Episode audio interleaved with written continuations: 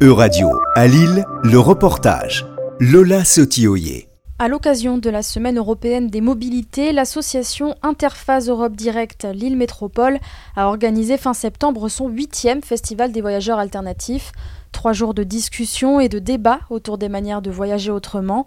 Fabien Gauthier est le coordinateur d'Interphase. C'est un festival autour euh, de l'importance de voyager, de la manière euh, de voyager. Alors dans le mot alternatif, euh, on va explorer des choses alternatives ou en tout cas une réflexion sur un voyage différent en partant peut-être du postulat qu'il faut marquer une différence parce qu'il y aurait une manière de voyager classique qui ne serait pas forcément adapté ni écologiquement ni euh, dans ce qu'on y fait euh, dans le voyage. L'un des temps forts de ce festival des voyageurs alternatifs était la projection du film Solid Dream qui retrace le tour du monde en vélo de quatre amis français. L'idée étant d'avoir un, de discuter un petit peu sur qu'est-ce qu'a été euh, les, points de ce voyage et qu'est-ce qu'on peut retrouver à travers euh, cet exemple de, voyage euh, alternatif. Un festival sur comment voyager autrement alors que cela fait bientôt un an que la Commission européenne a validé l'interdiction des vols intérieurs français lorsqu'un trajet en train de moins de 2h30 est possible.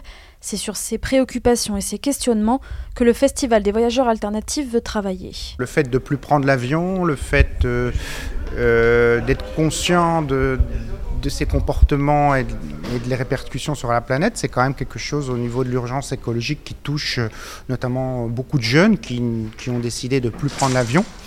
Et du coup, euh, il y a énormément d'initiatives euh, diverses et variées, alternatives. On peut vraiment euh, faire du tourisme et vraiment avoir une ouverture au monde d'une manière différente. Tout au long du festival, Interphase a mis à disposition des participants différentes ressources pour savoir comment voyager de manière durable en Europe. Par exemple, j'ai amené un guide dans toutes les langues européennes pour réparer son vélo partout en Europe. Et puis sinon, on a aussi euh, des choses sur euh, voyager euh, en Europe, comment on voyage en Europe. Et c'est facile avec, par exemple, l'assurance maladie européenne, avec le rail qui se redéveloppe pour que le ferroviaire reprenne un peu du poil de la bête, parce qu'aujourd'hui, il est, il est cher. Le train, un moyen alternatif de voyager sans prendre l'avion, notamment avec le pass Interrail, qui permet la circulation en illimité sur les réseaux ferroviaires européens. Mais voyager en train, c'est parfois bien plus cher qu'en avion, une problématique discutée en clôture du Festival des voyageurs alternatifs à l'occasion d'une table ronde sur la compensation carbone. C'était un reportage de radio à Lille, à retrouver sur euradio.fr.